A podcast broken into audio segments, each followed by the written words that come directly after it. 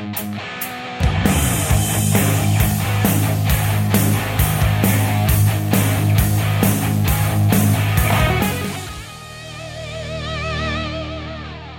Bo Templin, and this is In the Fight.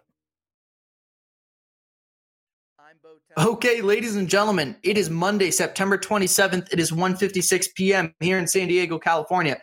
I just got done reacting to UFC 266 with a Vayner Sports client, a strong style team member, Jerald Spohn. Jerald is just starting his MMA career, and we've actually built a pretty nice little rapport with each other. We've gone live on Instagram on numerous occasions, reacting and recapping huge UFC fight nights. And it was a pleasure to talk with him going over what we saw at UFC 266, just a massive, massive MMA event uh, that went down over the weekend. And man, like it delivered on every single point. Did it deliver? We got potential fight of the year. We got potential round of the year. We had this, we had that, we had drama, we had uncertainty. It was honestly awesome to see. Great episode, great explanations from Jerald. That will be at the end of the episode. That will be at the end of the episode. However, before we get to that, this is a big one.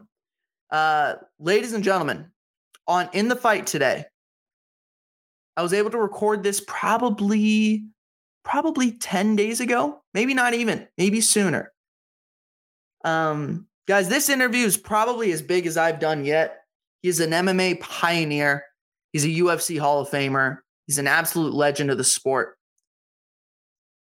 This conversation was special. He he gave us some untold stories that I could not believe when he was telling them to me. But today, ladies and gentlemen, on In the Fight, we can get started. The one, the only, Urijah Faber. Let's go. This is In the Fight. All right, ladies and gentlemen, it is Monday, September 20th. It is 11:35 here in San Diego, California. And at some point, guys, someone's gonna have to hit me really hard to wake me up from the, the dream I'm in. Because this is this is getting out of fucking control at this point. Today on In the Fight, ladies and gentlemen, I have a WEC champion. I have a MMA pioneer, legend, Mount Rushmore figure. I have a UFC Hall of Famer, and I'm sure he's sick of hearing all this shit over and over. but me oh my, I am I'm shaking right now, guys. This is unbelievable. Today on In the Fight, the California kid Urijah Faber. Urijah, thank you so much for the time, man. This means more than you will ever, ever know.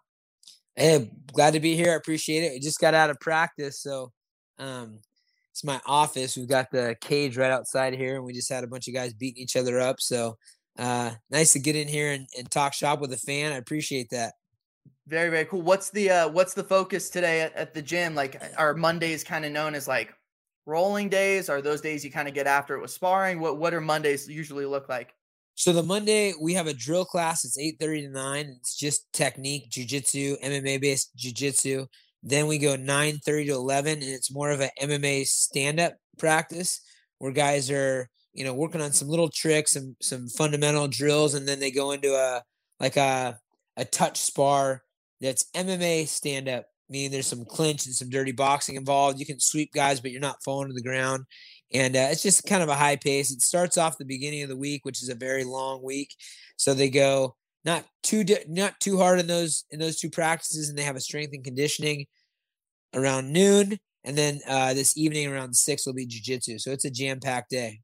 I think like even people who even people who play just high school sports, right? Like, you know, you you have multiple practices throughout the week. I think even people who just did that can relate to the idea of like, oh, they just had a good practice. You know what I mean? Like you left practice like, damn, like Urijah was on fucking fire today. Who who was kind of feeling it today during uh, the first practice? You know, there's a bunch of guys that are that are kind of staples for that. You know, Darren Elkins, the damage they call him. Every every practice he's in is a uh, is a solid practice for him. I mean, he he he's a a guy that grinds every single day. Andre Fili was good. We had uh Maycee Barber.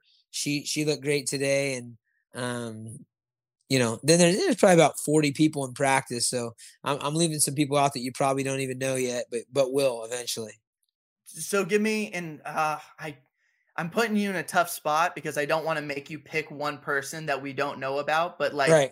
Who's someone who had a hot practice today that maybe we don't know about, but you know, down the line we'll we'll be hearing their names. There's a couple of really really big up and comers and and uh you know, it's funny, one of them Slava Borshchev, he's a kickboxing champion and he's fought professional boxing, now professional MMA and and he's one of the best stand-up guys I've ever seen come through the gym and he's been spending the last 3 or 4 years that uh you know mixing into mixed martial arts. So Slava Claus we call him like like Santa Claus and his real name is Vyacheslav Borshchev from uh, Volgograd, Russia. He's a very tough one. And then the other one is Kaleo Romero. He's a California guy, uh, state runner up in, in wrestling, and and now he's I think six and one in MMA. What part of California is he from? He's from uh, Sacramento area. Maycee. I've got Maycee Barber in here. You can say hi to her real quick. I'm on a podcast, but come say hi for a second. Oh, sorry. I, I have to do this podcast right here. Say hi. This is Maycee. We'll get her hi. on the show also. Hi, Maycee. oh, MMA. Thank you. All right. Have, I'll, have I'll a have a great week of practice, Maycee. He said, "Have a great week of practice." All right. I know that that's like normal to you because you're Urijah fu- fucking Faber, but you know, just saying what up to Maycee Barber, casual, no big deal. that's a pretty good way for me to start my Monday. There you go. I think you guys are about the same age, so you know. Yeah, I'm sure. I'm sure we could probably relate. I'm sure we were watching the same fights together when we were young. Um, yeah, that's funny.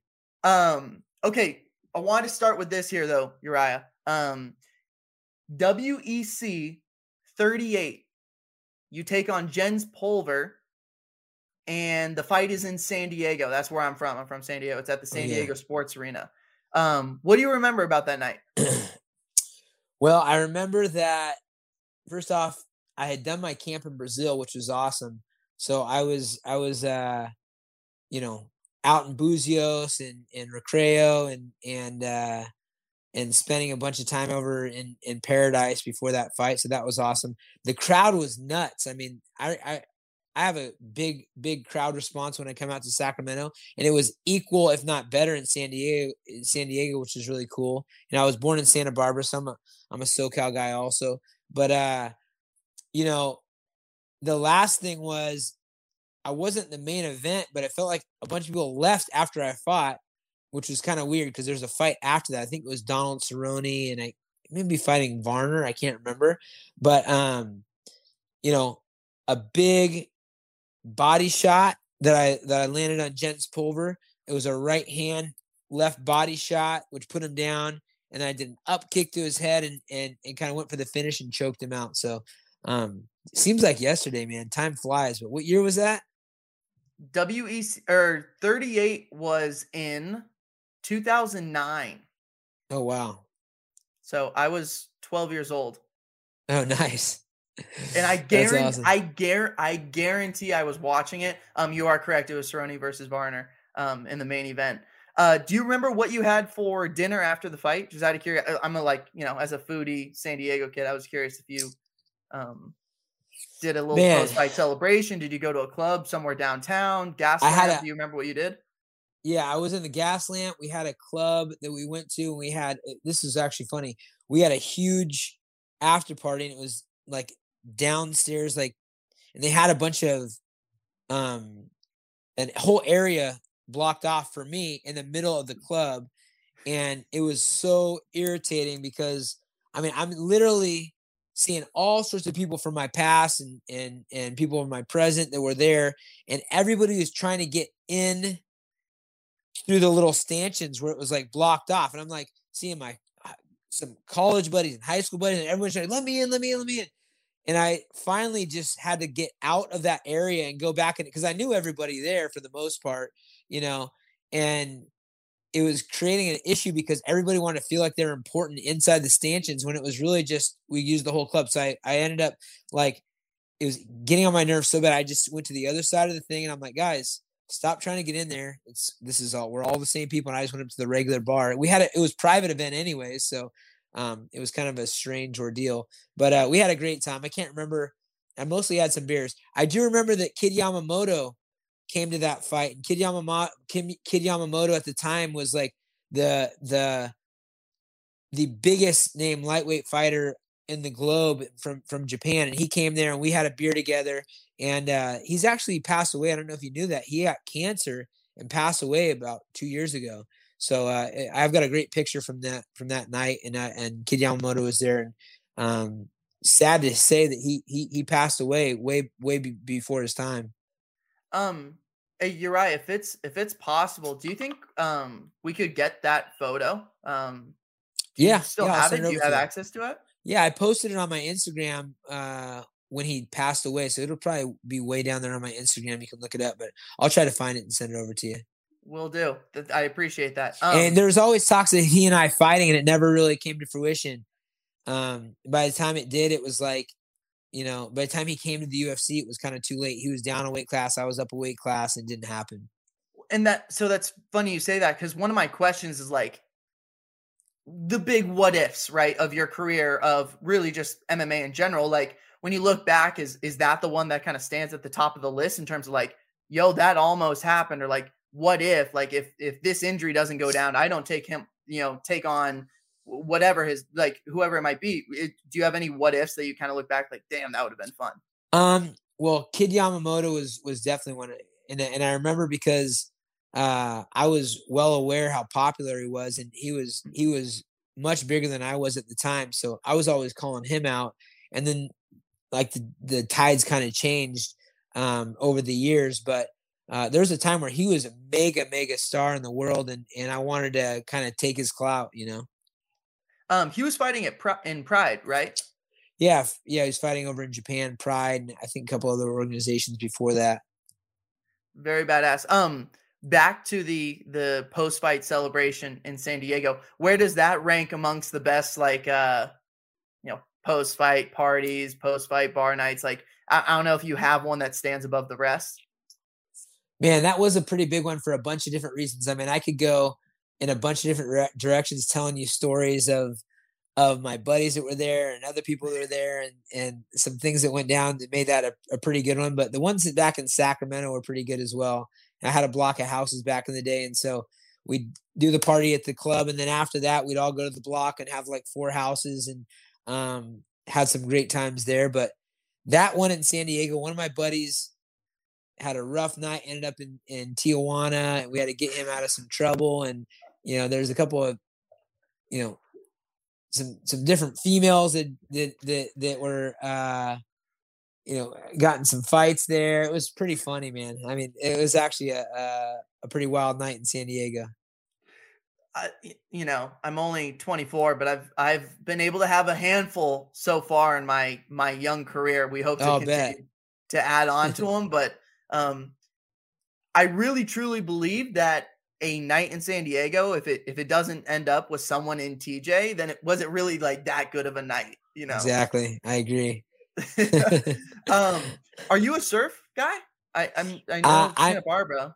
I love surfing. I'm not very good at it. As you can imagine, I'm landlocked out here in uh, Sacramento. So I actually have a building on the northern coast uh, where it's super cold and I go surf there on occasion. I've, I've surfed a little bit in Hawaii and, um, and a little bit in Mexico, but uh, a little bit in the Bay Area. But I'm not very good at it. And when I say I'm not very good at it, I mean it. Like some people say they're not good at surfing and they're like, oh, I'm not very good. And they can actually surf pretty well, but I'm really not good at it. But I love it. And I, and I plan on getting good at some point. Very, very cool. Um, so I was scrolling through your Instagram. I was just curious, how was uh Disneyland Disneyland with Rob Dyrdek? Oh, it was awesome. Rob's like a Disneyland veteran, like Mr. VIP there. He knows exactly how to do it. Uh, that was that was uh, a big advantage having Rob there during the, the the Disney experience. It was my first time with with our family, and um, he goes like four or five times a year. So he showed us the ropes. What was the uh, mm, what was like the hot seller amongst the the kids at Disneyland? Like, what was the thing that just got him jazzed up more than everything else? Um, well, my son's 11 months, so he just was happy about whatever. Um, yeah. Callie really liked uh, what did she like the best? I think she was there a I can't remember. I can't remember which one it was. The whole experience for her was oh, the best one was just when when the the characters came out, and I, I posted a video of that. But like ja, like Callie thinks that Mickey is her friend now, and like she gets blushes when I say, you know, you and Mickey are friends now, and she's like, me and Mickey, like we're friends. You know, she gets all excited. So that that was the big highlight for her is really cementing her relationship with Mickey. That's badass. um, I I know this isn't normal to most people, but like our eighth grade, you know, as a Southern California kid, our eighth grade graduation, we get a day at Disneyland with the other classmates. So, um, a little bit of a Disneyland veteran myself. Um, nice. okay, tying it tying it back into mixed martial arts a little bit. Pretty interesting week, and I, I would almost say it's a huge week for you, just with Joe B and then Carlos Condit like retiring in the same week. When you think of those guys, what's the first thing you think of when it comes to each of them? Man, well, Joseph, he was with me for a long time, so I think of all sorts of funny stuff. Oh, um, hold on one sec. You're I, you're not coming through. Give me one sec here. Let's see if we can get you back. Yeah. Oh, there you are. There you are. Okay. Yeah, you so, mind backing up like there maybe 15, 30 seconds. Yeah, yeah, we'll go back. Okay. Um, Thanks, Em.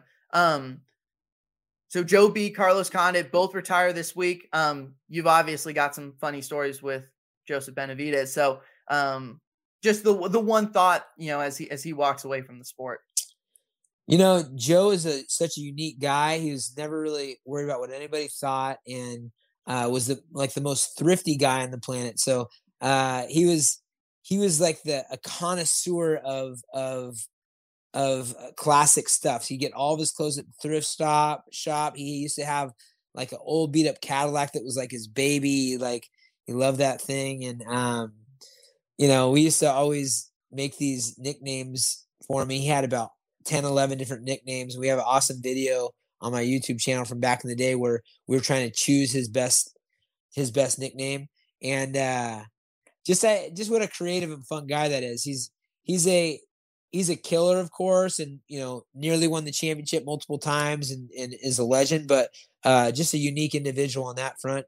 And then Carlos Condit, uh, yeah, I love that his dad's a politician and and he's a he's a real stand up guy. He's got like a, a good moral compass. I I remember uh, he was I can't remember where he was, but he was super off put because he, he was getting a massage one time and, and the lady tried to give him a happy ending. And he's like, whoa, whoa, whoa, had to put her in her place. and that for me was classic. I'm like, you know, most guys I know that have been in the gym probably would just let it happen. And, and he had, you know, he's married and he's he's a he's a good guy. And he's like, yeah, told the story and was like super offended and and and and had to walk out of the massage because the lady was trying to touch his his special spots. You know what I'm saying? no way. Is this like a known story? I've never heard this story before. I have no idea if that's a known story. Probably not. That is. I mean, he knows fuck, it. That is fucking incredible. Nothing to be um, ashamed about. No, like, for him, prideful. You know what I mean? That, yeah. That's something you tell with pride. That's that's great. um, we had Carlos on the show a few months back. Um, after his like last win in um Abu Dhabi, and the moral compass. You're so spot on with it. Like that dude just he wants to do the right things at the right time. Kind of cool. Like, I mean, both you and him were like the two dominant forces at W. I, I don't think Carlos Condit lost at WEC. Yeah, I don't think he did either. You know, he was the interim champion in the UFC. It's crazy, you know, this the whole trajectory of careers, and uh, he he's definitely had one that you can be proud of. So, you know, Love that guy and loves his fighting style. What a savage. Super badass. You know, I'm I sometimes feel like I'm in a weird place, like as a young kid in the mixed martial arts world, because everyone above me says, like, oh, you don't know what you're talking about. Like you're just a kid, like you don't know anything. And then like the kids my age or kids younger than me, who I'm trying to communicate with and share my work with, like they might not even know about like the WEC per se. And I'm like, oh my god, guys, like th- this is this is history right here. This is a huge part of mixed martial arts as a whole. So um, I really tried to share the Carlos Condit story quite a bit. Um, obviously, with Carlos, there's that sparring footage with him and a you know the military members where yeah, Afghanistan, yeah. So you know That he was- tells the guy like, "Yo, hit me as hard as you want to get hit, right? Like I'm cool, like." We'll go as hard as you want to go, and then the guy tries to like press him on it a little bit. Carlos lights him up. Um, Yeah. do you have a story like that where like i don't know guys want to come at you a little bit and you're like all right let's let's just have a little bit of fun has that ever kind of gone down at team alpha male Probably quite a bit. You know, we let everybody come in if they, you know, it's it's sink or swim here, so it has happened quite a bit. Uh more on the grappling side, you get guys that, that there's levels to the game, you know, so you can get some some high level guys that come in. Um, I don't have one in particular that I'd that I'd uh you know that put out there, but but that happens a lot in here, and especially throughout the years, because you know any Joe Schmo can convince people that he's a fighter and pay the dues to step in the door and you know making it happen is a different story so um, there's been some some some guys that were out of the league in here and, and have had, had paid the paid the price. Um with uh you know we're talking about like the the time between the WEC days and now and one thing I would like be super curious about is there's pros and cons to almost everything right? Like back then you probably had to deal with less media. Right now like every day you're getting hit up by 50 different fucking podcasts. Yo you're can we have you on the show? 10 minutes 5 minutes 20 minutes whatever it might be you know having to say no to less people that might be a pro to those WEC days. So what's the best thing about fighting like 10 years ago? And then what's the the worst thing about fighting 10 years ago kind of compared to what we deal with now? I'd like to say less than or more than 10 years ago the best thing was i mean look when i first started fighting you didn't have to have everybody's opinions in in your face or available to you you know? It was like literally in 2003 2004 2005 2006 2007 there wasn't instagram and twitter and and and you know a way for people to get their positive negative indifferent you know perspectives out into the world or in your face. And so i i do a pretty good job of of just not caring at all but you know these younger kids grow up with this where there's cyberbullying and whatnot and it's weird how it can affect people. I mean it makes people make some crazy decisions like you know all the fans think that so and so is not a good coach or or this i should be at this gym you know it's like all these things that that you may not have had to deal with back then can be an influence and and people's careers can be affected by it. So that's one weird thing that's that's uh, about today. And i don't know how i'm going to navigate that with my kids. It's going to be a weird thing.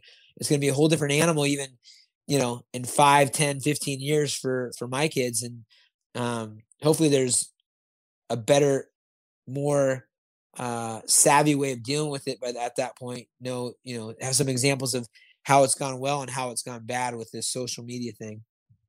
And realistically like if by chance you know one of your kids competes in athletics there's a really good chance they're going to be under a bigger spotlight than even the average kid right? Like so they'll be dealing with it potentially to even like a greater extent um than like Yeah. the average the average joe. So um absolutely. question for you. How's the uh, how's the pinky it's still pretty jacked up. I can't make a full fist, so that's all I got. This is what a fist should look like, and there's my pinky right there. So, how um, long has that been now Geez, it's been like ten weeks. I don't know if I'm gonna get it back. I'm gonna have to maybe re-injure it or something. And I is don't it know. the uh, is it like the the base of the knuckle like down no, here it's it's the this guy right here. yep yep yep See the difference? Holy shit, Urijah. yeah, it's pretty nasty. Dude, you're, it's all you're good. is it all good? That doesn't look all It's good. not great. No, it's not great. It's all good. It's not great. Absolutely not. oh, that's that's incredible. Um you do a really good job of like plugging your guys and you know, 2 weeks ago, which uh, actually I I, I glanced over this earlier in the podcast cuz um give me the name one more time of the fight that you said I don't know of, but uh, the name the Slava Slava Borshchev Slava Claus. Slava Claus. Okay. Um, because last so you got a Slava clause. You're also speaking Portuguese now in these these post fight. That's Raulian Paiva, Yeah, the Brazilian cat. so so how many languages do you speak Fla- Faber fluent in? You know what I mean? I'm not saying like you know fluent, but we're talking yeah. about Faber fluent. So what what are the languages? Uh well, my main training, my main trainer for my stand up master Tong doesn't speak a lick of English and he's Thai. So I can understand him. We have our own little language that understands Thai. My Brazilian jiu jitsu coach Fabio has been here a while, but his his Spanish or er, his Portuguese is uh I mean he's he doesn't speak very good English. So I know Portuguese communicating with him. Uh let me see what else. And then in this in this gym, I've got everybody. I've got Song. I coach Song Yadong. He's Chinese. Uh, I've Which, got. Um, I I should have mentioned he looked fucking awesome against. Yeah, he's a badass. Yeah, he's badass. Uh, Song Yadong, and he's got his whole crew of Chinese fighters. I've got Teruto Ishihara and and Tanaka and all the guys from Japan. Uh, I've got Russia, Chechnya, uh, uh, Azerbaijan, um, Brazil. We got it all in here. I don't speak those, but I communicate with all of them. The international fight language, you know. So I like mm-hmm. what you're mm-hmm. saying. I, I get what you're saying. Hey, I can communicate. My my parents, my dad's a first generation American from Holland, so my grandparents have heavy Dutch accents. So there you go. I can I can understand that too. Well, and this has kind of been one of my like uh mantras. And I got one more question for you, but yeah, it's kind of been one of my mantras is uh uh you know, food, music, and sports are the three great common denominators in the world. Like you can go anywhere and if you speak fluently in in one sport or if you speak fluently, like you could communicate with people through those common denominators a little bit. So I Absolutely. very much know what you're saying. Um yeah. I don't want to press on you too much about it, but like everyone wants to know, you know, is is Urijah gonna fight one more time? I'm not gonna ask you that. What I am gonna ask you though is I need some help.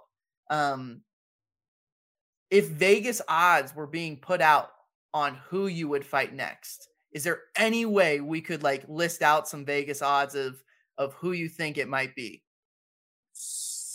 Um sure. So they do offer me fights on occasion and um I'm not opposed to it. I still am in great shape. It's it's just making sure that I'm 100%. That's important. So uh I Sorry, say, and we I, I am done after this. I am done. Yeah, it's all good. So I would say you know, some of these guys that are that are up and coming. Casey Kenney called me out in the ring while Song fought.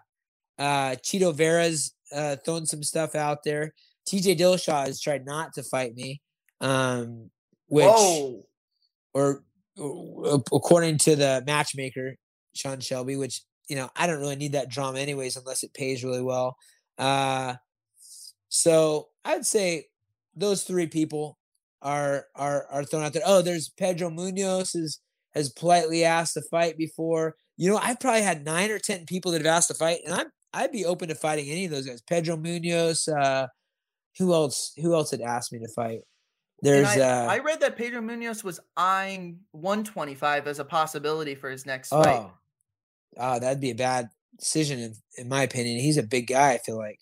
So, yeah. and, and, this is just Twitter bullshit. Maybe it was just a complete like Twitter bullshit type deal. Um, so if if if you don't want like the TJ type of drama, whatever it might be, what are you looking for in that potential fight? Like, you know, I mean, amongst those guys, like there's pros and cons to each one. Like, oh, I like the style matchup. Oh, I like the legacy yeah. dynamic. What, what do you want?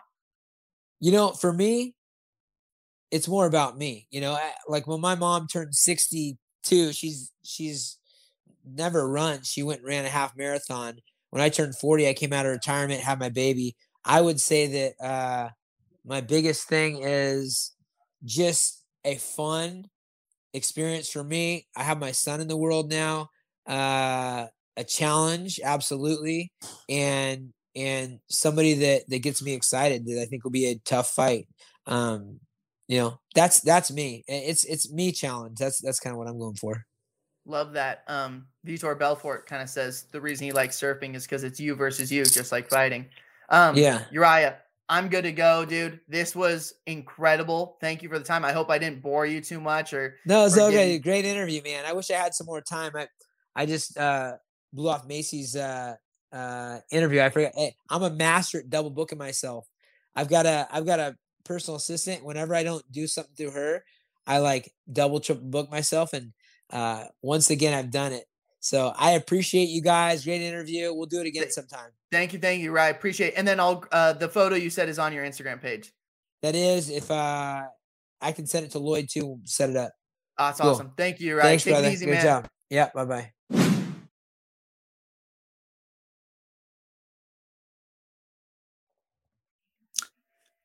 Okay, ladies and gentlemen, it is Monday, September 27th. It is 1:12 p.m. here in San Diego, California. Today on In the Fight, ladies and gentlemen, we have we've actually collaborated with this man on a few different articles before, but today joining us to recap UFC 266, recap the weekend of fights, the one the only from Strong Style, Jerald Spohn. Gerald, how we doing Let's today, brother? Go. Awesome, man. Awesome. It's great to see you, Bo. It's always great to work with the 137 p.m. team. And uh, man, what a weekend of fights! What a weekend of sports, dude. It's it's unbelievable. We've actually, for people that listen to the podcast but maybe aren't as active on Instagram, you and I, we've gone live uh, post UFC events on numerous occasions. We've had a really good time, almost doing exactly what we're going to do today. And there are like four or five like small MMA details that I am so excited to ask you about today that we saw over the weekend. Um, usually these have been saved for Instagram lives right after the fight, but now today we'll bring it onto the podcast. The other cool news is that in addition to the U- UFC 266 recap, we will be having a interview with Urijah Faber, so that will also be on this episode. This is jam packed today. This is a jam packed episode. I'm excited to bring it. Um, ladies and gentlemen, on In the Fight, this is Jerald Spohn. Um, all right, Gerald, UFC 266, absolutely bananas, absolutely wild. I mean, this could have, dude, this this was a top three card of the year for me. Absolutely, top to bottom. I mean, there were maybe a few decisions, but even just really good fights and and the decisions as well. But dude, how many people just showed up to fight and made it such a fun night of fights? We've had like what a month now layoff, maybe like six week layoff in terms of UFC pay per views. And oh my God, we just got right back into the swing of things immediately with this card. Um, so things that stood out to me early on, Dan Hooker, like what Dan Hooker was able to accomplish this week. One, just to make it to the United States, right? Just to make it there to make weight. I, I, know that we we preach about this time and time again. Yep. Making weight is fucking hard. Okay. Dude. And for Dan Hooker to make weight, be a pro, show up with all the bullshit that he was going through, and then to put on a, a class performance like that, like, I mean, talk about the professionalism of Dan Hooker, man. Dude, he had a lot of factors he couldn't have really prepared for thrown at him while cutting weight, while getting ready for a fight. And yeah, that guy's been around and been doing it for a long time, but it is incredibly stressful. Take it from me, someone that does it.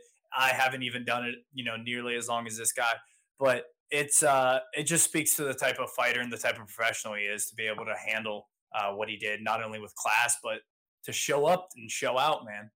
And then the the fight following that one is Marlon Moraes versus Merab, and Dude. holy shit! Like dude, I, I, I know Marlon, like, you know, up and down over his last few fights, and, you know, things that necessarily gone his way, but I don't know, like, for novice motherfucker like me, the dude is dangerous as hell. I, I don't view those losses against top, top competition as like the end all be alls for guys' career. And I still consider Marlon to be incredibly dangerous. He lands a huge shot. And then the moment he survives. So the, the, you know the shot lands on on Merab, and um, DC kind of called it during the card. He kind of called it. He goes, "Yo, Marlon might be emptying the gas tank right now, and if if he survives this, we could see the script flip." It was really interesting to see. Man, that punch made uh made Merab look like a, a, Bambi if if Bambi was on a frozen lake, just trying not to fall down. It was crazy, man. And I was, you know, those are the moments where you're kind of you're in and out where you're like, I kind of want to see the finish, but if he comes back, it could be crazy. And dude, and it's not like he came back and just um, you know, like skated through the fight and snuck away with a win. He came back and he he put a stamp on it, you know. So it's uh that that's my thing where it's hard. Like, you know, do refs call it early sometimes, but at the same time, like you got to worry about the safety because it probably could have been stopped at a time or two, but you know, you see, we we saw exactly what happened because it wasn't.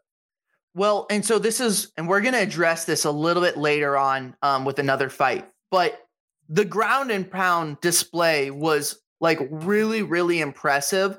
And I know like that, you know, that's your game. Like that's honestly what yep. you're going to do best. And so when you're watching that, what impresses you the most in terms of the ground and pound that you saw from him as as he's establishing top position, landing the blows? I mean, what they said like he he he landed 40 straight unanswered blows, right? In the in the second round. So, you know, just what do you see? What impressed you from from that dynamic of the fight?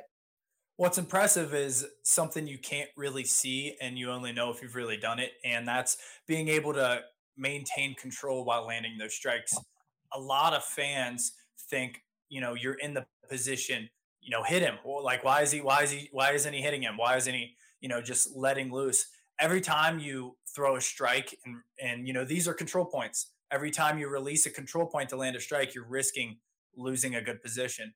And kudos to him for committing to damage over position in, in that moment because he was in a spot where maybe he could have came back and still won the fight you know just by keeping good position and landed some strikes. And he uh he sold out and put it all on the table just to uh to get the finish and get the win. So um, it's crazy that he was able to maintain control while still doing so much damage. It's like that's the balance. Because if you lose control, maybe they're back on their feet and uh, Marlon wins that fight. And, and I'm gonna save my the remainder of my thoughts because I kind of have a follow up question to that, but it it's gonna be addressed in a in a later on fight. So um, moving on, this is probably the thing I'm most excited to ask you. It's this or one other thing, but Curtis Blaydes is always considered every time he fights, he's considered the best wrestler in the heavyweight division. And it's like for 30 seconds, he's the best wrestler in the division. And then for 30 seconds, he goes, Oh, I, am just going to kickbox. And I can't figure out like, there is, he's like, I swear he's at like 99%, man. And there's just this 1% thing that he's going to do and it's going to unleash. And like every time he fights, I'm almost like nervous that as he shoots for a takedown, something's going to happen, or like he just like everyone knows that he's going to shoot. When you watch Curtis Blaydes as a heavyweight, he's a big, big motherfucker. What's the thing that stands out to you in terms of his wrestling compared to the rest of the heavyweight division? What stands out is he commits in positions where it makes sense for him to commit. So it, it, that's also a thing that's hard to know unless you've done it. There are certain spots where if you just blast straight in, you might drive the guy back. But if you don't have a correct angle, if you're not maybe, if you're driving straight in on the hips, sometimes it's hard to finish that way. So you need to almost be angled in at the hips to where you can actually get them shuffling sideways.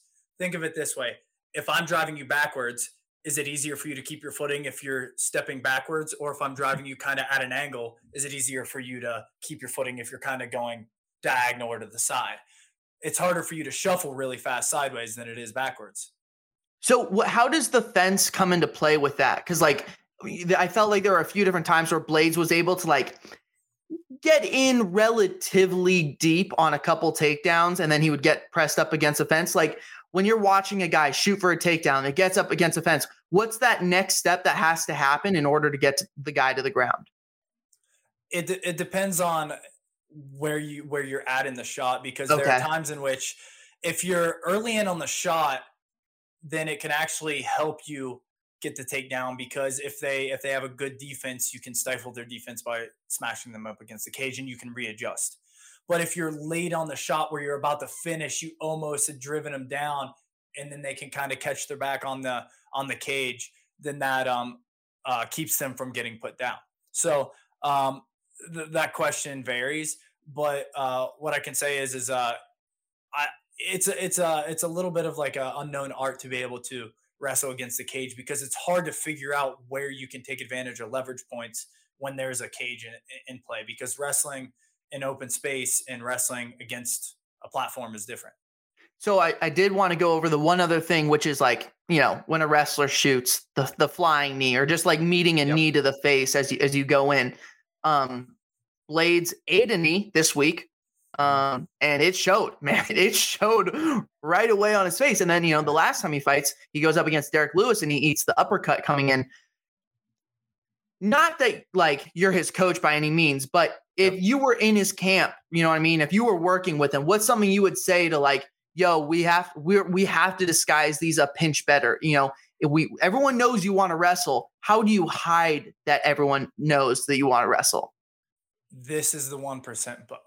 The Okay. 1% that'll help him reach that next level, in my humble opinion. yes as someone that's been fighting for a lot less longer than he has. um, he is starting to mix his striking in with his wrestling, where it's not one second I'm striking, one second I'm wrestling.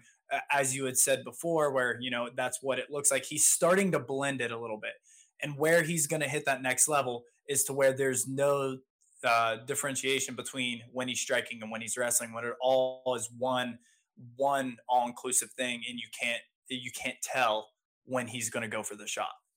Which is what made GSP GSP, right? Like Mhm. it was it was what he did better than every single other person on the planet that's maybe ever existed, right? Like there's Yep. I don't know if there's been anyone who's ever been able to mix the combination of striking and wrestling the way GSP has and I think if you're Curtis Blaydes that's the the gold standard that's what you're trying to shoot for.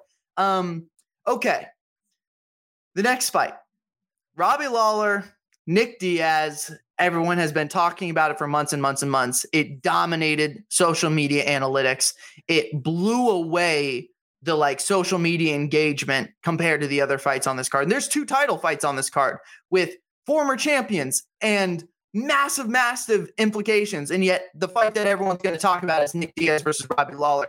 Um, you've heard it once, you've heard it a thousand times. First fight in six years, uh, suspended for marijuana. Robbie Lawler, you know, as as much of a stud as we've ever seen in the UFC, but you know, at the end of his career a little bit, and that's not like a knock on Robbie, it's just the the matter of the truth. And we haven't necessarily seen the same Robbie Lawler. Um, not many athletes are the same at the age of 39 as they were when they were 30, 25, 35, whatever it might be.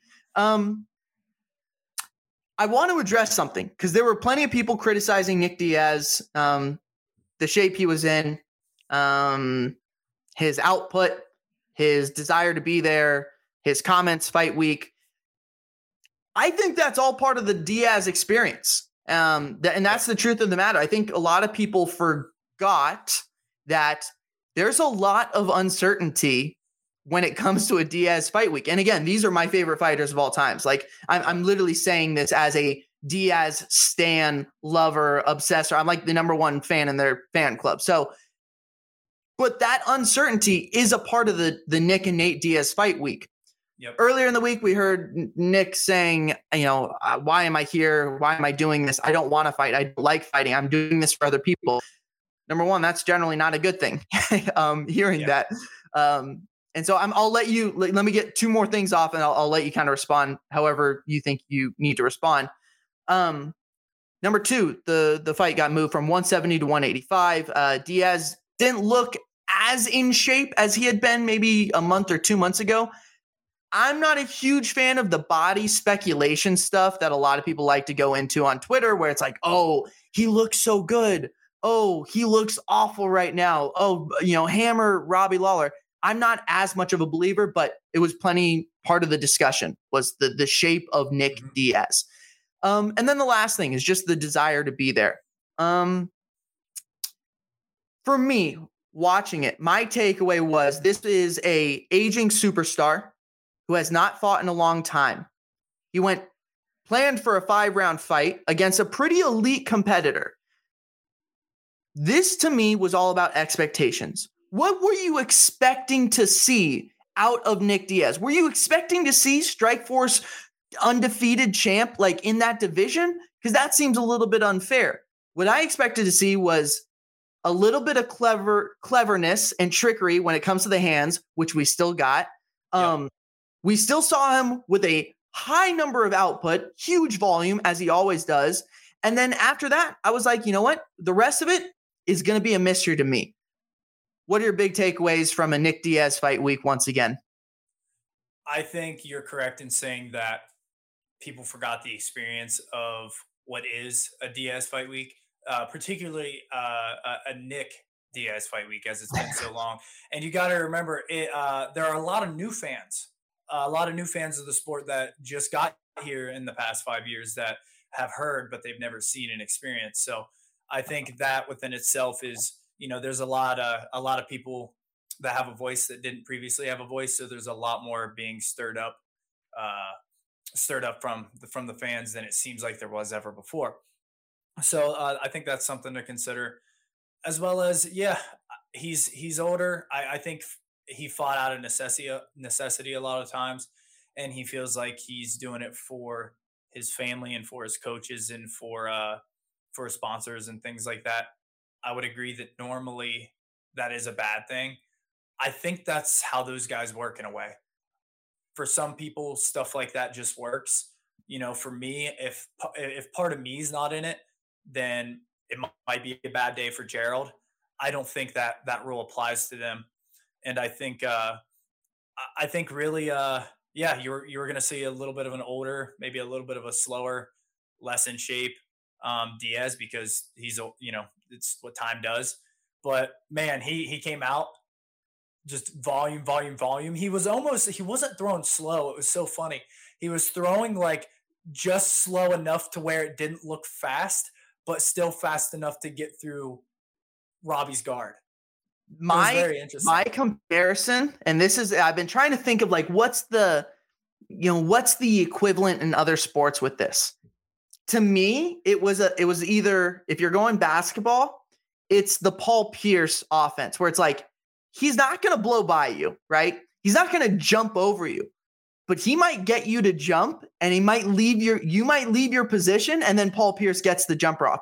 It yep. might be Trevor Hoffman closing. Trevor Hoffman, he didn't throw 100. He didn't have a slider that moved, you know, 12 inches and, and was 90 plus miles per hour, but that changeup was fucking nasty. And, and, you know, they, everyone ever since Conor said it, you know, precision beats power, timing beats speed. And like, yes, those things are true. That you know, they're cliches. That doesn't mean they're not, you know, correct. His timing is is as unique and bizarre as anyone I've ever watched fighting. And you know, people can say like, "Oh, those were pitter patter punches. They were barely hitting mitts." Like, dude, I'm telling you, you eat six of those in a span of 20 seconds, they're gonna fucking hurt punches are punches, bro. It's all the people fucking saying that are sitting on the couch and have never been hit in the face before. You know, it's like let me fucking slap you in the face. It, will still hurt.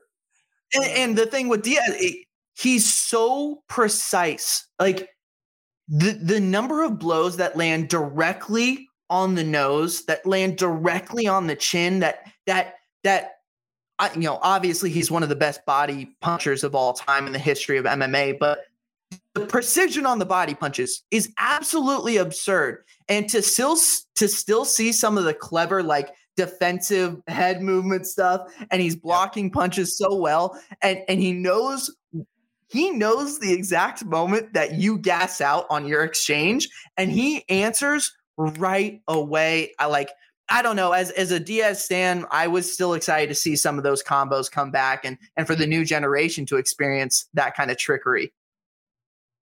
I agree, and I think he's got some fights left in him. I think I think you'd be doing a disservice to him and the fans if you're giving him, you know, uh, you know, ranked fighter that's super young and super fast. I think you kind of got to give him guys kind of uh, on the same end of the spectrum as him. Uh, and that's no disrespect to him. I think it's just you know he's getting older, man, and and things change and the speed goes and stuff like that. But uh, there there can be a lot of fun to be had with him if if it's done right. So let's let's talk about it for 30 seconds here. Um, I heard Cowboy Cerrone. Mm-hmm. Um, I heard Diego Sanchez. I heard uh, a wild card one that it, more fantasy stake, but Ben Askren, right? He wouldn't take a lot of damage against it. Ben Askren. Um, and and that's the concern with Diaz, right? You you just don't want to see guys take more damage than they ever need to. Is there a is there someone that stands out to you as someone you would want to see Diaz take on? Man, This one sounds a little crazy, but for some reason I thought about him and uh, Ferguson. Yeah. I, well, so one, we haven't heard anything from Tony yeah. in a little bit, and you know, all respect to the the madman, the boogeyman that is Tony Ferguson. Um, there were rumors that Ferguson was eyeing up 170, right? He he he was. There's at least a little bit of whispers that he wants out at 155 and would probably head up to 170. It would be fucking entertaining. I mean, who the who the hell wouldn't want to see that? Yeah, for sure, man. That there'd be blood. People would be getting hit constantly. It would. Uh, one of those guys might die in there. That's that's how that fight might end. Um, yeah, one of them might die. Um, all right, moving on. Uh, Valentina Shevchenko just continues her reign and dominance, and I don't even know what I can say at this point when it comes to her. There's there's nothing that I can say that has not already been said. There's no description for her dominance. She is so goddamn good in every single spot. She's disciplined. She's elite in in her tactics. She's wise. She's matured. Like you're looking at maybe the most dangerous fighter in all of mixed martial arts. I agree, and and nothing against you know the lioness Amanda Nunes, but yeah, I think she just I just don't think there's any holes, and not that Amanda has a ton, but I, I think there's a path to be found to beat Amanda. And I think it's more the fact that she's just so, uh, so like overpowering, um, is Amanda's thing. But, uh, yeah, uh, Valentina is just, just incredible. If, if you were to, and again, this is this is asinine that I'm even remotely talking about an Amanda Nunes defect because that's fucking yeah. ludicrous. I literally called her the most underrated athlete on the planet over the weekend. So yep. my love for Amanda Nunes cannot be, you know, understated. She's trigger happy. Like yeah. she likes to swing. So, you know, she landed the blows in the cyborg exchange and she pulled and and countered with grace and beauty. There's a there's a chaotic energy to Amanda that I don't think Valentina has. I think Valentina is so by the book, doesn't make mistakes, doesn't get in exchanges that could leave her in damage or in danger.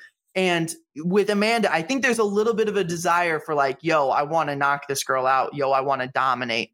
Um, and then the other thing is like the the GDR fight for Amanda Nunes, like the, the length gave her a little bit of trouble at times. Yep. And I, I don't know if I've ever seen that with Valentina, but we're, what we're doing right now is splitting hairs. I don't know if we yeah. even need to do that with either of these two. I don't know who's left for them other than themselves. Um, they're studs.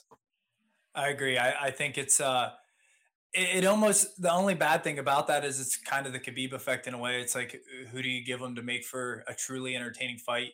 You love watching them fight because it's it's beautiful and it's going to be good, but uh, at the end of the day, you kind of expect them both to just dominate. Yeah, I, I, I really, really do not know what to do. All right, main event time. Uh, potential fight of the year.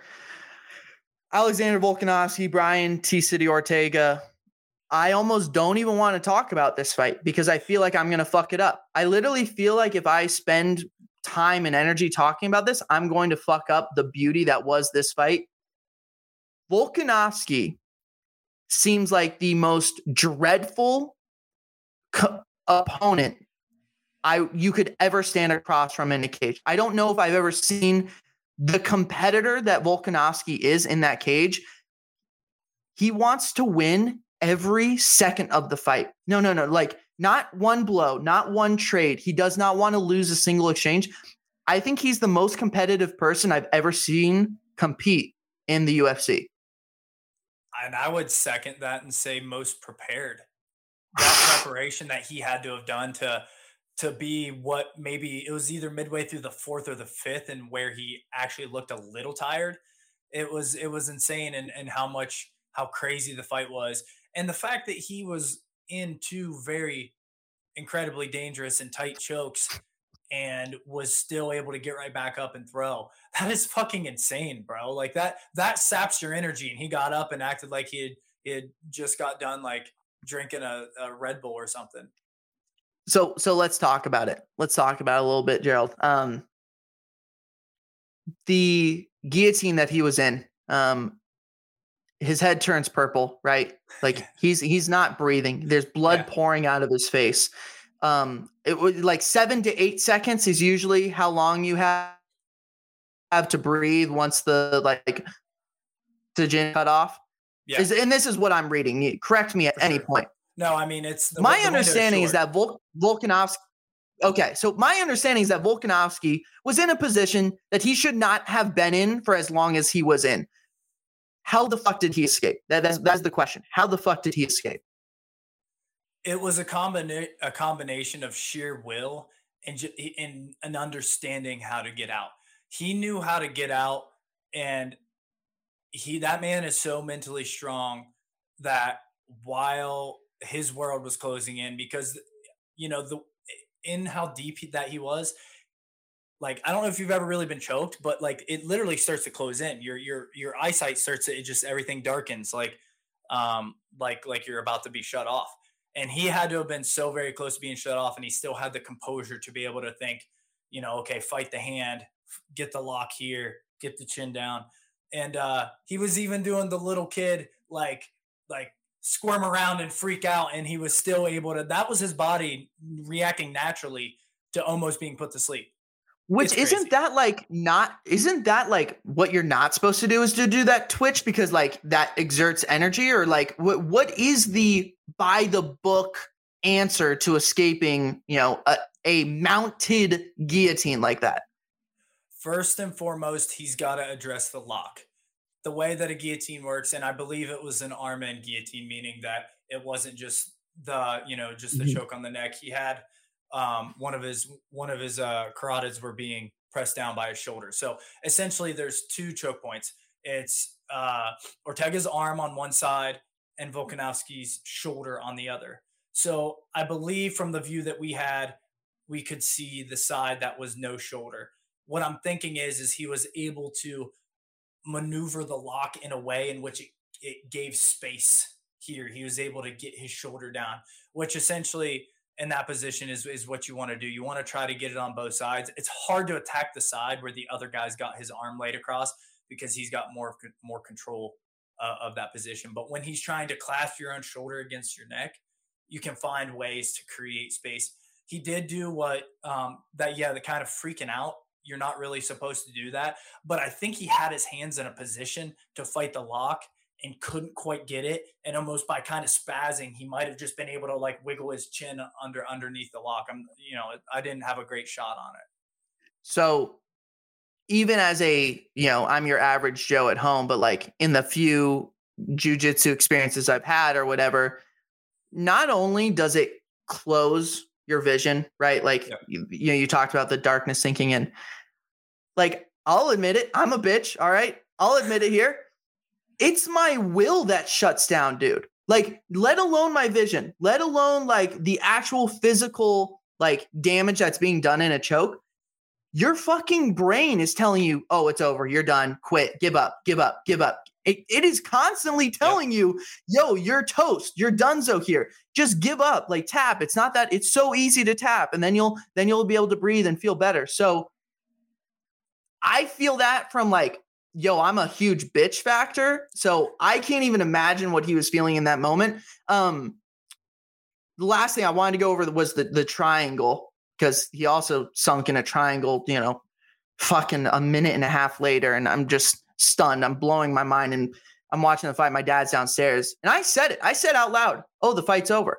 I said, Yep. I said it out loud after watching Volkanovski dominate. I said, oh, the fight's over. I said those words. Um, we've seen guys escape triangles here and there before. I don't know if we've seen guys escape triangles from jujitsu motherfuckers like Brian T. City Ortega. So I, I need an explanation here. How the fuck does that happen? I don't know exactly what Volkanovski did, but one thing I will say, I think his mistake was coming up on top because where you're able to really uh, close things off and finish the choke is when you have their head in there and you're grabbing the head and pulling it down into the choke. You actually extend your hips up and in, and that's going to make it tighter, which is probably the point in which Volkanovski kind of fell over and uh, Ortega was able to get on top. but it's harder to do that when you're on top because the way the leverage point changes when you're on top, it's harder to kind of sink in when you're sitting on top because you're you're like your shin is now underneath his head on the ground and it's just it's just a different it's a different position. Now, if maybe he gets his leg out of there and or just traps him there and you know just lands little punches in the triangle, that's a different story. But if he really wanted to finish that, I almost think he should have just stayed on his back. Even if Volkanovski falls over, just keep your hips, keep your hips in, pull the head down, and then make sure that you uh you know keep the pressure on the choke. Well, with Khabib's final fight against Justin Gaethje, he locks in a mounted triangle, right? That yep. like he he he passes guard with ease, and he, he's in full. He locks in the mounted triangle. What's the first thing Khabib does once he locks in the mounted triangle? Rolls and goes on his back, exactly as you're saying right here. It's it's much easier to finish off of your back, and he had he had it he had it teed up. He said he had it teed up, and I think it's it's also hard to it's hard to ignore just being able to come on top like that. That's a dominant position. It's I was just on my back getting hit. Now I can get on top, and it's uh. But yeah, I, I think he should have stayed on his back. Last thing I want to touch on. Um, the toughness of Brian Ortega. And I, I, know that this is a sport where we see it all the time. Um, every single guy who competes in this octagon is is as tough as you know you're going to come across. But the heart that he showed, and to win the last round, right? It. There was nothing left. He wasn't going to win that fight no matter what in the fifth round. He had nothing in the tank. He wasn't going to lock in a choke. He wasn't going to finish Volkanovski on the feet. He was going out there for pride and honor.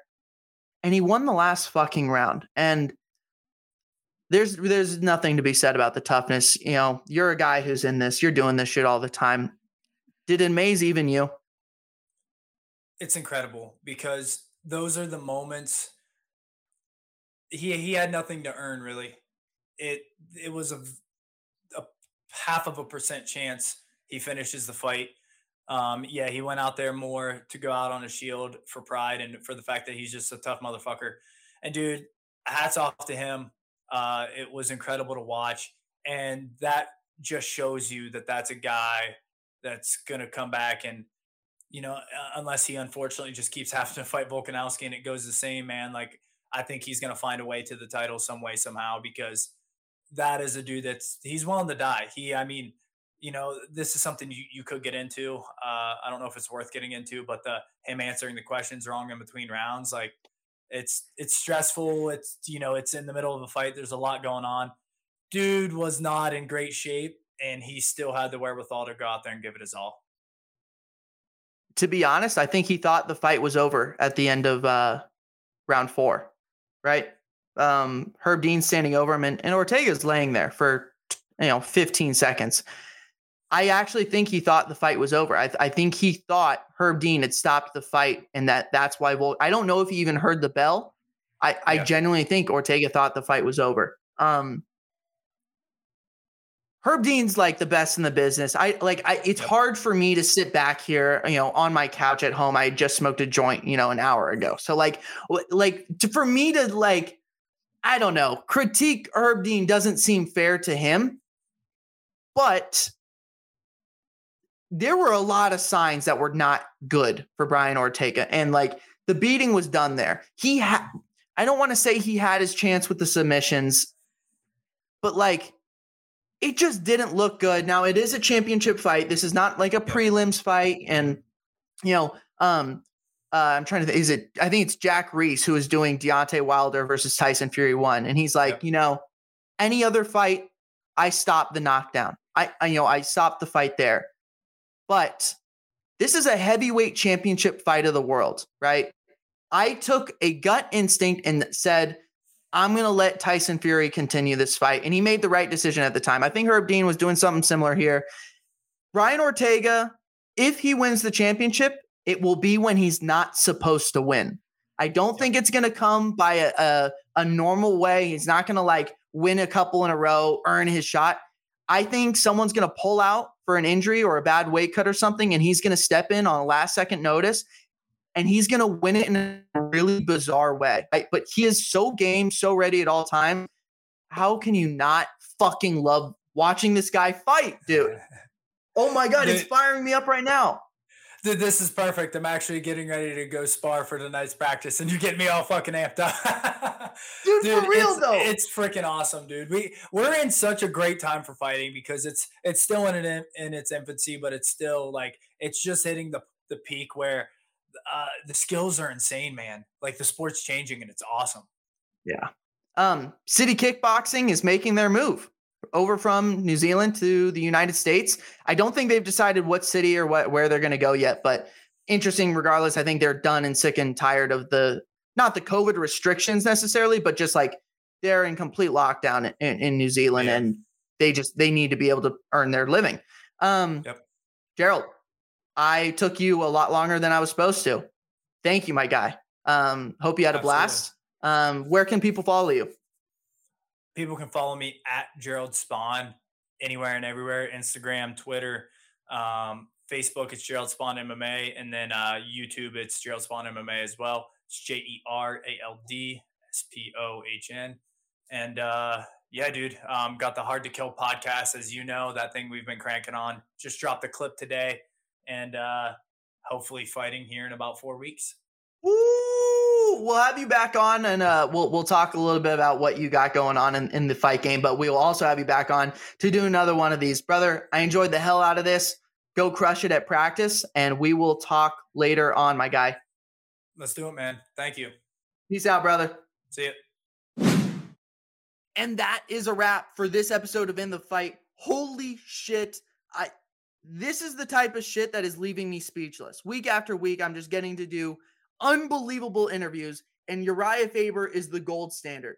This is a guy who got me into the sport, and to get to talk to him for 30 minutes, and he gave me detailed answers and thoughtful responses. And I'm grateful and happy and almost just stunned that this shit is happening over and over. But um, what an opportunity. I hope you guys enjoyed. I, I tried to ask, you know, interesting different questions. And uh, I'm thankful for the time from Urijah.